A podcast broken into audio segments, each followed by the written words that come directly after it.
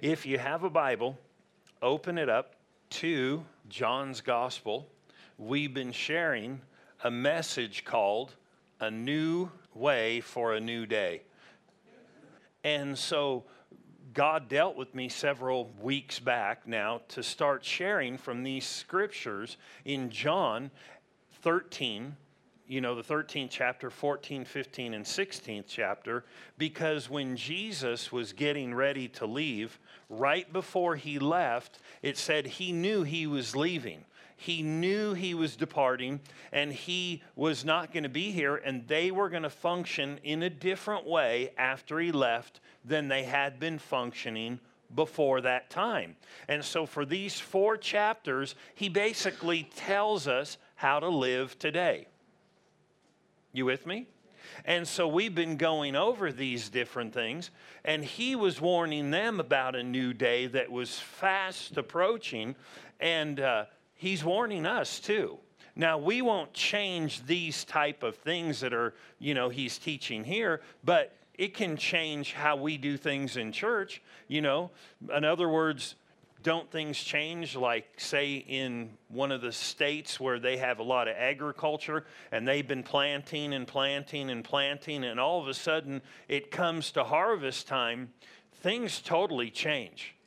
People who didn't work had to work. In other words it's almost like a rite of passage and it's a way of getting your car when you're a teenager in some of those places. I've met people that live in areas where corn is the king and when it's time to harvest and you're a teenager, that's your summer job. You work morning till night, morning till night. You make a bunch of money, you buy your first car. You with me? Some of you may know people like that. Well, you could say a new day came on them when the harvest came. And so they had to change what they did. In other words, they might have come home from school hung out with their friends, but when it became harvest time, they hung out with their friends doing work. Nobody likes that. Hung out with their friends doing work that paid off and brought them something in life, but helped the whole of the community, the family, everything. You know, because when a harvest time comes, it's not just the people who work in the field that are benefited. You know, it brings income to a city. And then that money is spread through the city to the car dealerships, to the stores that sell clothes. And so there's just a ripple effect. And so it is with the kingdom of God. And so sometimes people, I should say many times, people get caught up with wanting to know God's plan for their life. And they think it's super mystical, you know, or it's something hard to know because it's often said God's got a plan for your life, God's got a plan for your life. God's got a plan for your life? Well, then my question is, what is it? Nobody's ever thought that? Well, what is it then? And in all reality, the basis for all of God's plan and plans are in these verses right here that we've been reading from the 13th, 14th, 15th, 16th. His plan, how to function, how to operate in the earth until he returns. And he gives priorities. Don't try to lift yourself up and get into a position. First thing he said is serve one another, right? Then the next thing he said after that is you have to submit to me if you want to be clean. In other words, we know he even reemphasized that a chapter later and said, I'm the only way that you get to heaven. The very next thing he said, love one another. If you do this, people will know you belong to me that I'm the one who's made this change in your life, that's working in your life, and that you are submitted to me. And so we went through different verses, and those are things when you're wanting to know God's plan, He wants you to serve. Serve one another, serve in the church. That's the first thing He said. Don't try to promote yourself, just start serving you can see that the world has a void from God. This stuff is the only stuff that will fill the void. You can try to fill it with different things, but you can tell because you can tell the voids fit within this scriptural basis here. Meaning this how many in this young generation that have been taught no for God want to serve and help and do something for the world? How many startup companies are based on that? Hey, we want to do this and we want to give back and we want to give. How many people are driven by a sense of selfish love? In other words, it becomes good to pay for the guy's coffee behind you. Starbucks. Unless you look in the mirror and go, that's a car full and then you thank the person in front of you. But there's that element of wanting to give, but it's really not God love. It's not, you know, there's something there they're trying to fill. And then they want to serve and they want to help and they want to do stuff and they want to give. People want to give. You know, there's people who want to give in the offering, but they're probably sometimes more like the other disciples that didn't step out of the boat because we see it. How many times when a problem happens, they just put something up and they make all kinds of pulls for money and people. I want to do that. How many of you know if you pay bills today, it amazes me in the last five or 10 years how many people from the electric company to cities have a little contribution thing in there. Anybody ever notice that? Sometimes they put the higher amount and you look like, oh, I'm supposed to pay that. Nobody's ever noticed that before? I have. I'm like, always look for the smaller number on the bill because people deep down want to give. Deep down, people want to serve. And Jesus said, Listen, here it is. Here's how you do it. And these things are pure with God. And the world tries to fill them, and people think, oh, I'm doing this and I'm doing this, and they're really missing the mark.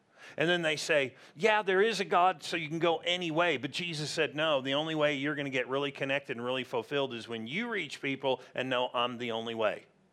So you'll see in the world counterfeits to these things.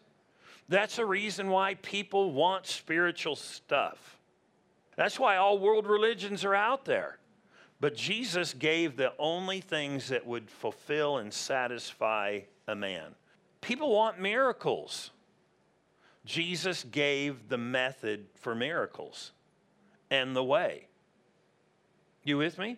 People want God to do something in their life. There would be a lot more people open to God if they recognize He wants to do stuff and He will do stuff in your life. But the world has been fed a counterfeit. And so if you're wanting to know God's will and God's way for doing stuff, these chapters right here share it. You with me? Did I lose anybody right there? But it's true. There's a counterfeit that's empty, and it'll make you do the treadmill thing, you know, run but not get ahead. You know, the old hamster thing. I wonder if those hamsters really feel like they've done something at the end of the day. They just run and don't go anywhere, and they don't ask themselves, I ran, but where did I go? Let's go do it again tomorrow. But the only way to get somewhere is to do it God's way. And so, We've been talking about this, and if you'll turn to John 14, uh, I thought we would get to the 15th chapter this week, but in praying, it seemed like I needed to touch on these scriptures here in John 14. Then we'll move forward, I believe, next week. But we need to remember these scriptures are huge because Jesus said, I'm going to the Father, or he made statements like, I'm leaving or he knew his time was at hand to go, or he knew he was going to depart. All these things that denoted, he even used the word, and in that day, in other words, after I leave, here's how you're going to function. And so we need to know this. One, because here's an interesting thought. If Jesus warned them of a new day and a new way to do things, you think he'd warn us of a new day? A new day Something new is happening here or working, and you'll see it. You with me? And so, if he does that, he was preparing them. And we've said this these chapters, though there's only, you know, not a ton of chapters in John, 20 something, but he gives four, four and a half chapters to this thought right here. And so, and, and he didn't give six months worth of teaching. This he did in a couple of days. He laid this stuff out, and then he was taken captive in John 17. And so he knew his time was over. And I mean, he just shared, shared, shared, and said, This is close. This is how it's going to happen. Here we go. And he teaches, and they come and grab him. And he left this. Do you think that he might warn us before something happens? I know he does. How many people have known things? Just you had a knowing before it happened. Because you're saved, God will do that. But we're going to read these verses here in John 14, 25 and 26. It says, These things, John 14, 25 and 26, these things I have spoken to you while being present with you. So there's one of those phrases again. He's with them, but he's not going to be with them shortly. He said, But the Helper, the Holy Spirit, whom the Father will send in my name or on my behalf, he will teach you all things and bring to your remembrance all things that I said to you. Here's an interesting thought, and we'll talk about this later. Here he said he would remind us things that he's already told us. When we get into the future chapters talking about the Holy Spirit, he said, I'm going to show you stuff to come. And what's so interesting, he's kind of telling us as a church right now of things he's told us. Right? I've been dealing with you, something's happening right now. That's something he's taught us and he's reminding us. And it's about something to come but not in the long distance future. How many people know the millennium is going to come? Jesus is going to come back to the earth and rule and reign for a thousand years, and we're going to rule and reign with him during that time. That's coming. That's not on my immediate radar. You know what I mean by that? You ever watched any war movies or whatever? Now, I'm not trying to say I know anything about submarines and ships, you know, in great detail, but then they always had that thing that spun around, like, you know, and be spinning the radar system. And then whenever they were coming, something was getting near, it start beeping on the screen, and they knew, hey, that thing's, you know, 100 miles away, and it would spin around, and when that thing arm would come around, it would hit it and beep again. And they'd say, oh, it's 110 miles. And it would spin around there it's 100 miles. And it would beep and they would recognize this thing's getting closer. There are things that are way out ahead. You with me? But there are things that are real close too. And those things are important to god to make sure we get it so that we don't get a torpedo in the side and go hey we're sinking what's going on here or you know something big comes on us and we're not ready? What if the disciples had not been warned, trained, taught, and told again and again, I'm leaving, I'm leaving, I'm leaving, this is about to happen, this is about to happen, and here's how you're going to do it? What if they had not been taught like that? And all of a sudden, Jesus disappears, you know, in the sense he gets killed, they'd be going, oh my. And what are we going to do? We were not expecting this. Matter of fact, some of the things later on, he said, I said this so when it happens, you wouldn't be troubled. You could say it like this some of the things he's telling us is so that we're not caught off guard when it happens. How many of you know that a great rain is coming in the state? Tomorrow, we're supposed to get several inches. And then Tuesday, and some cities are handing out uh, sand or sandbags for flash flooding. If you happen to be in the area, there's different ones you watch on the news. Well, they pick that up on their radar. You with me? And they have laws that we have set forth so when such things happen, you don't drive through flood areas. Right? They're called idiot laws. You with me? And the Lord's trying to warn us about the day we live in so we know His will, how to function, know that the lost is important to Him and the church is important to Him and all these different things and how you know God and function.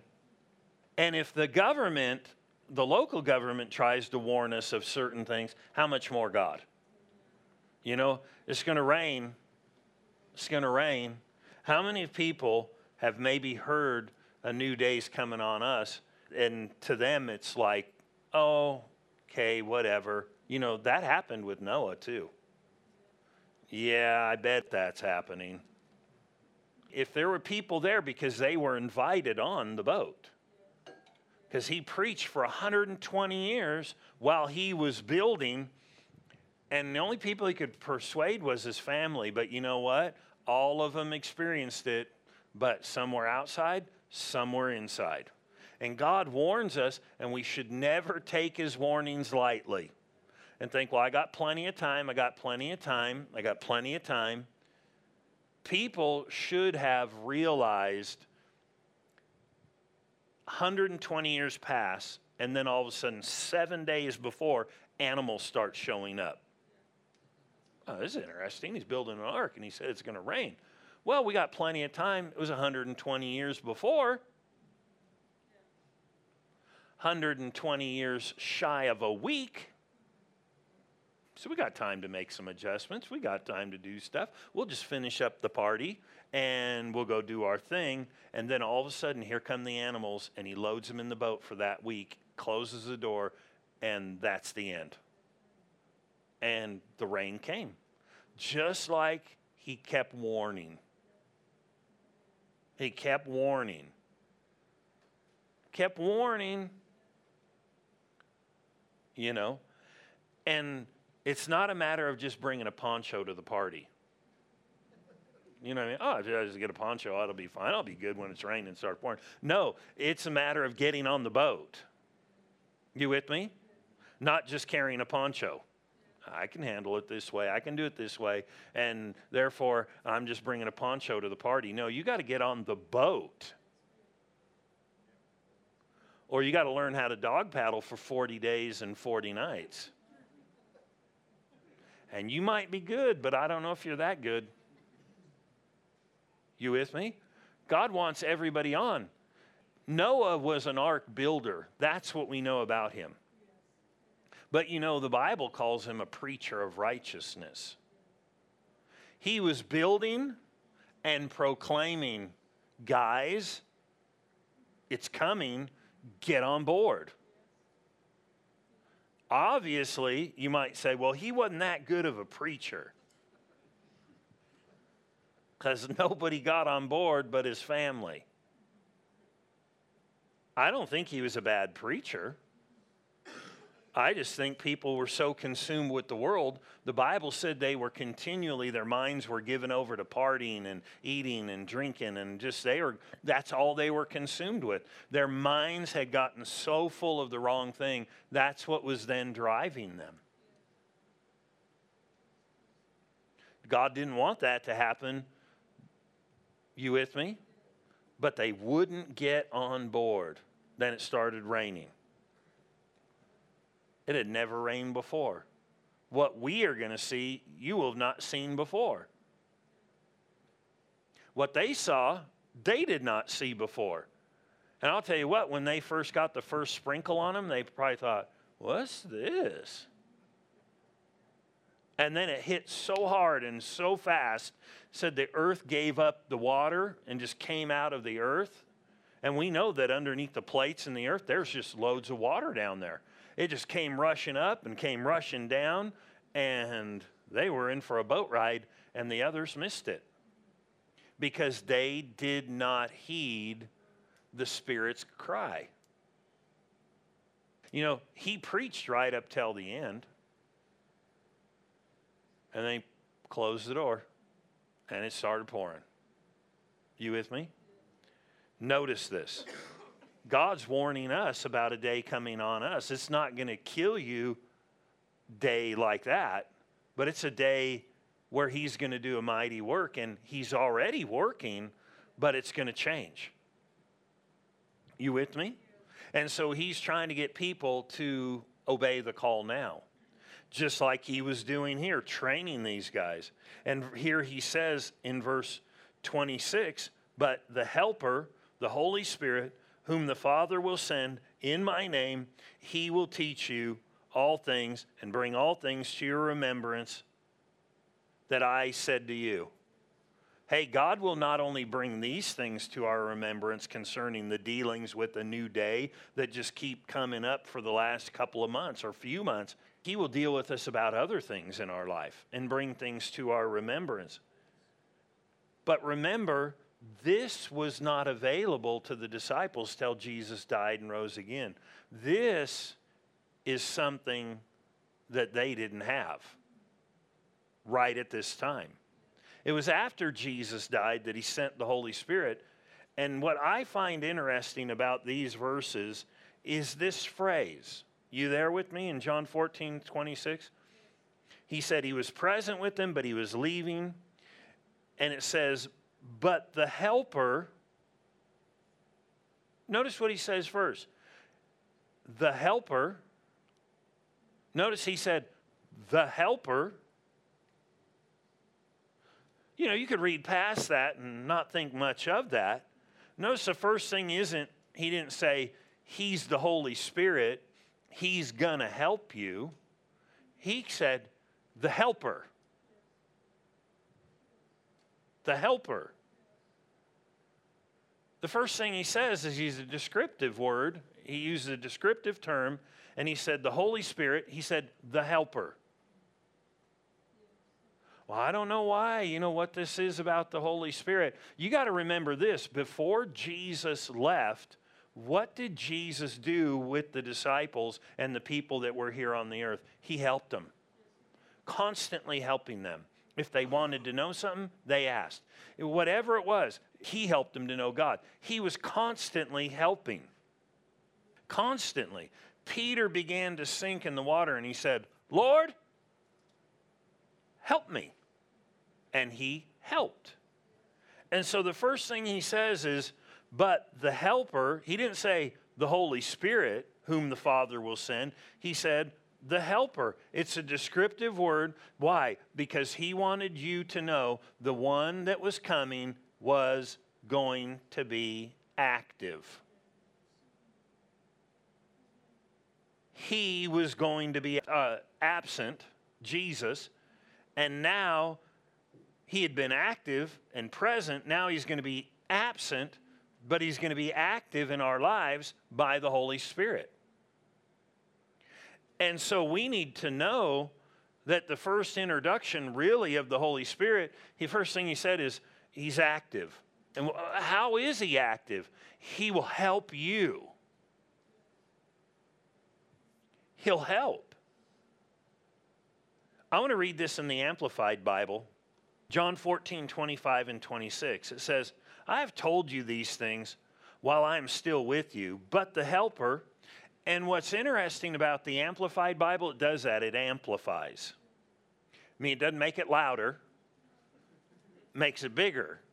So if you read the Amplified Bible, it'll put parentheses next to a word and then give you a bunch of words or whatever. And really, what it is, it's a definition to bring clarity. So the very first thing here he said, but the helper, parentheses, in other words, he's about to give you a description of the word or break down the word helper. says comforter.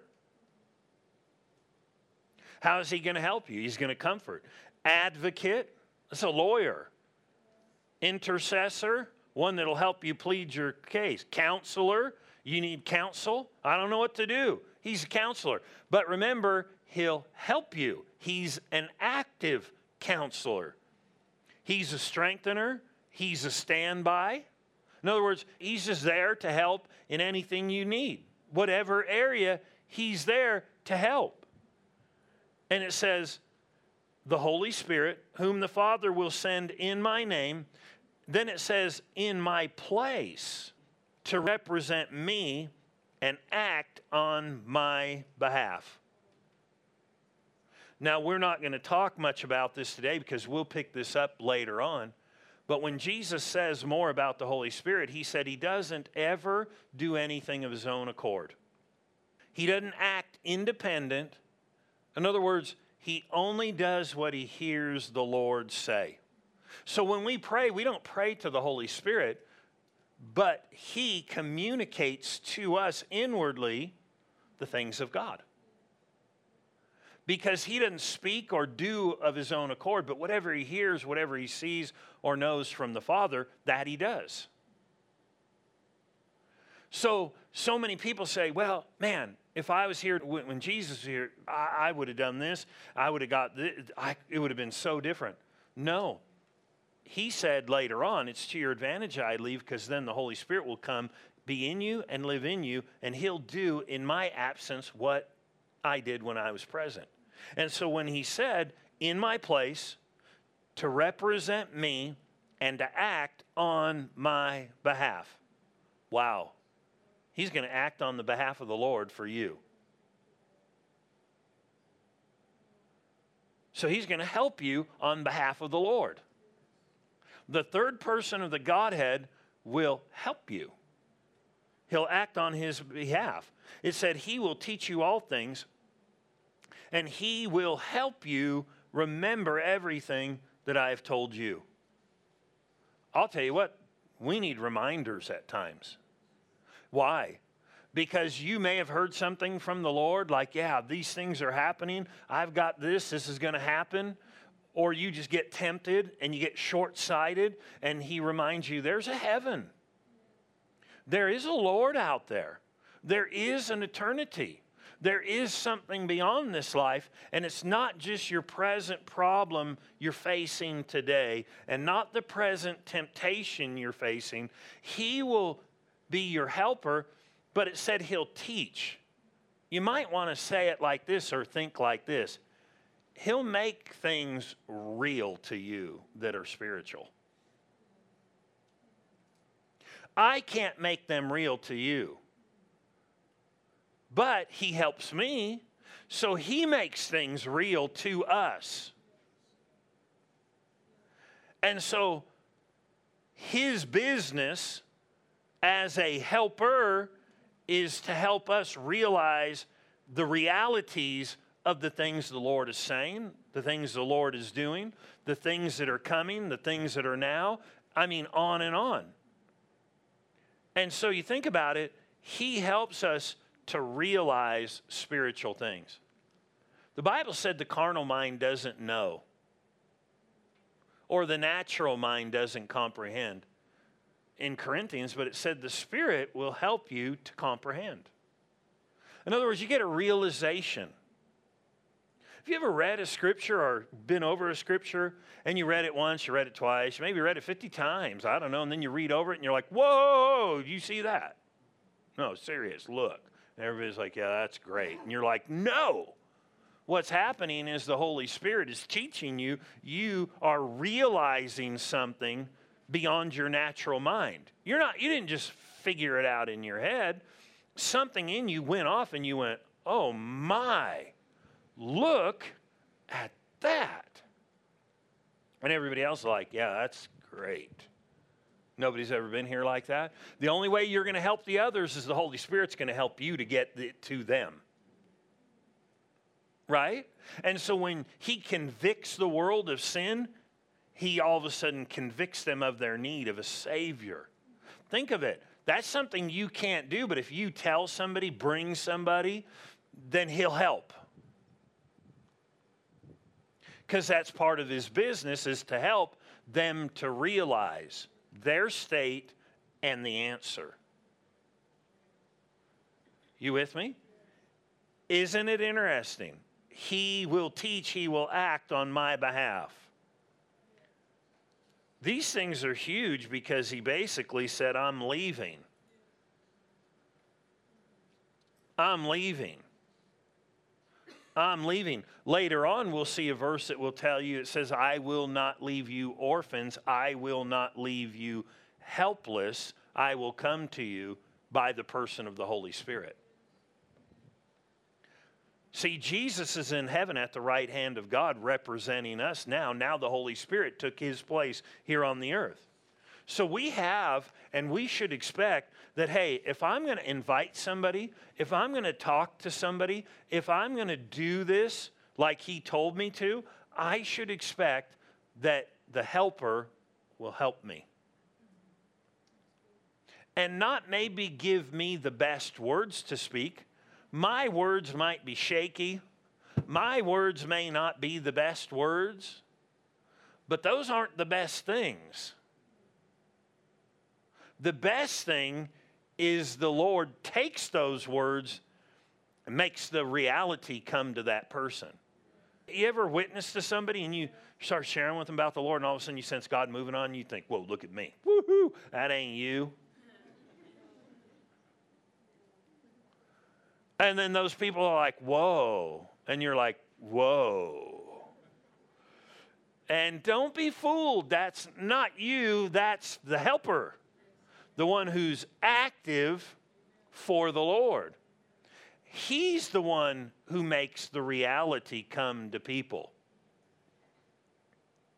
We don't want them to know the reality when they die because it comes to all.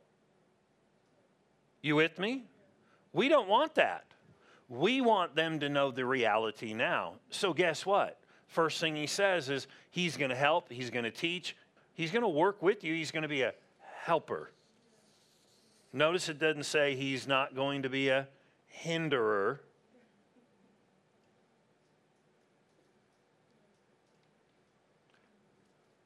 God's not about hindering you.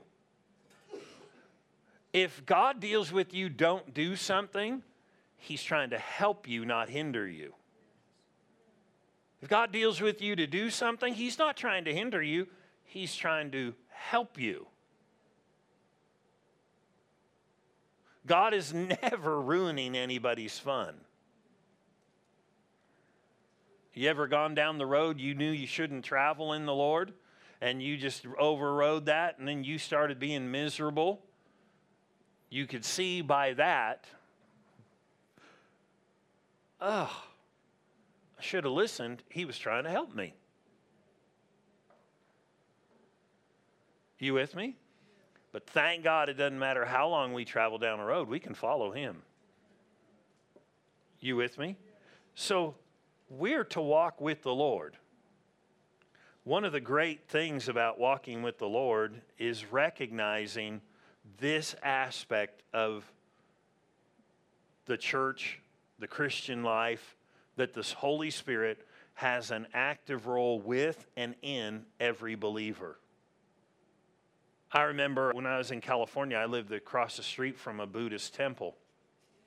And so they actually bought a home, then they had a big piece of property, and so there was another home, and they were pretty good sized homes.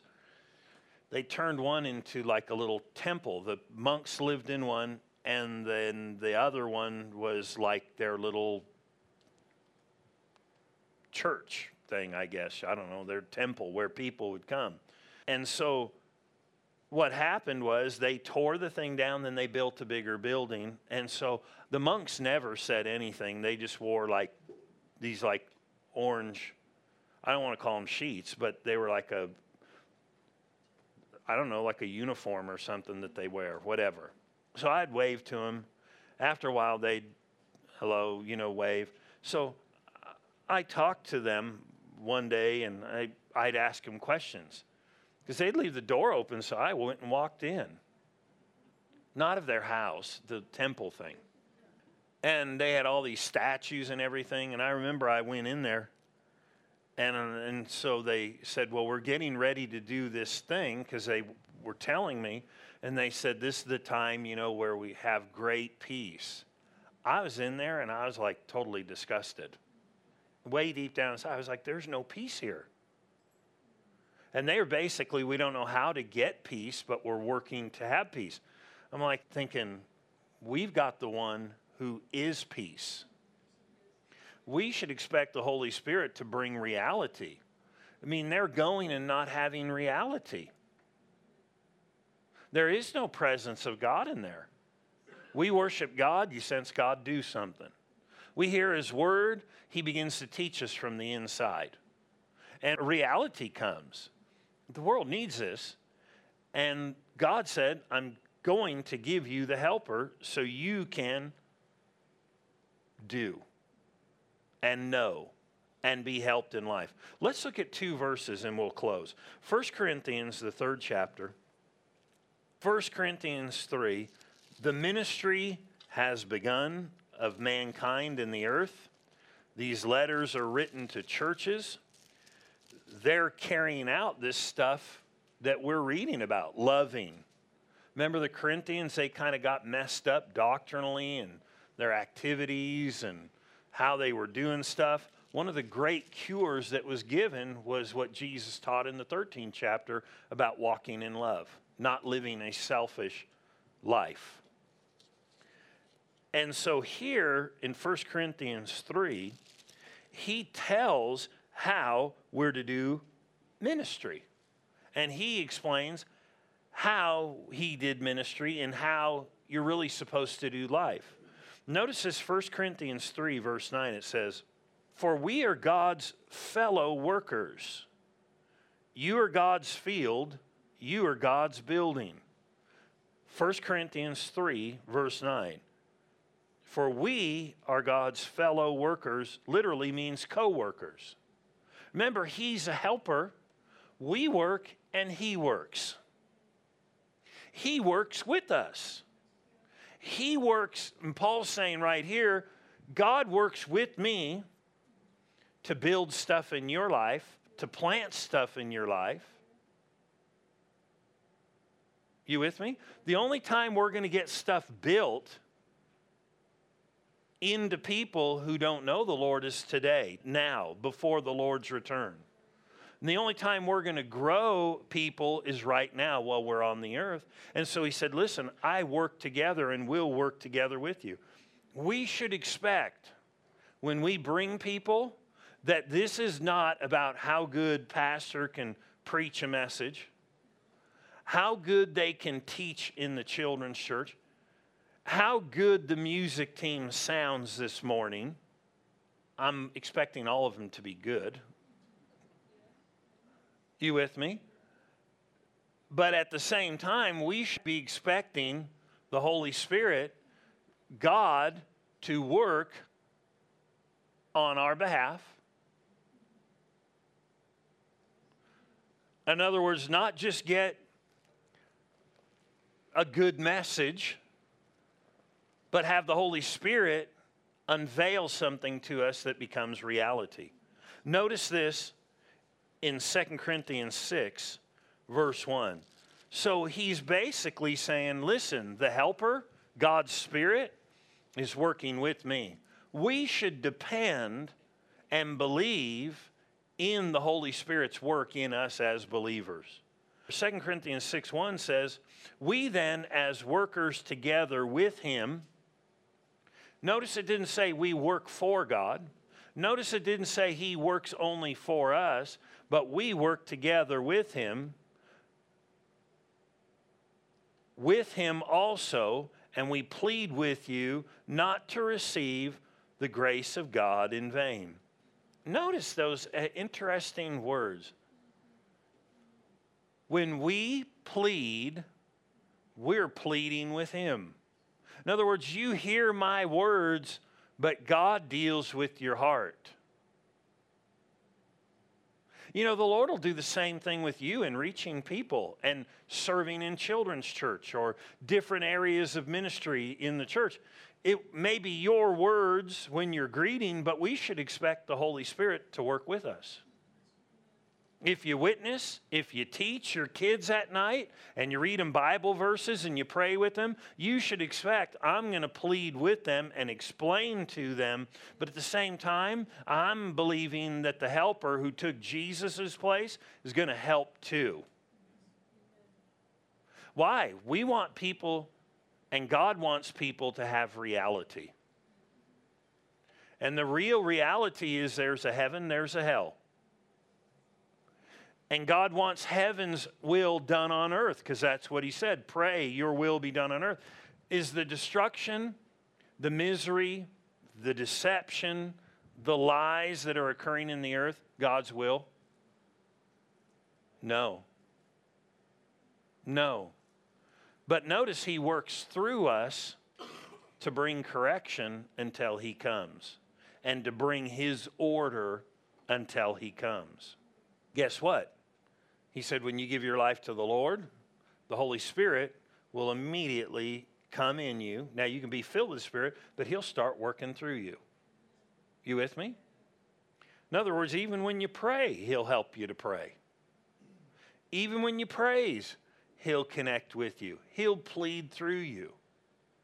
Isn't it the coolest thing to witness to somebody and notice He's pleading through you? You say, What do you mean? You start talking to about the Lord and you notice the Lord's helping you.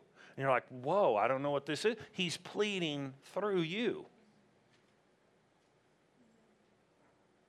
Everybody should enjoy that in their life. And I've said this, and I'm going to say it in closing God makes things pleasurable that He wants you to do. So He tells us, reach the lost. That's where His heart is. But then when you witness, He'll make it pleasurable to you. It'll affect you.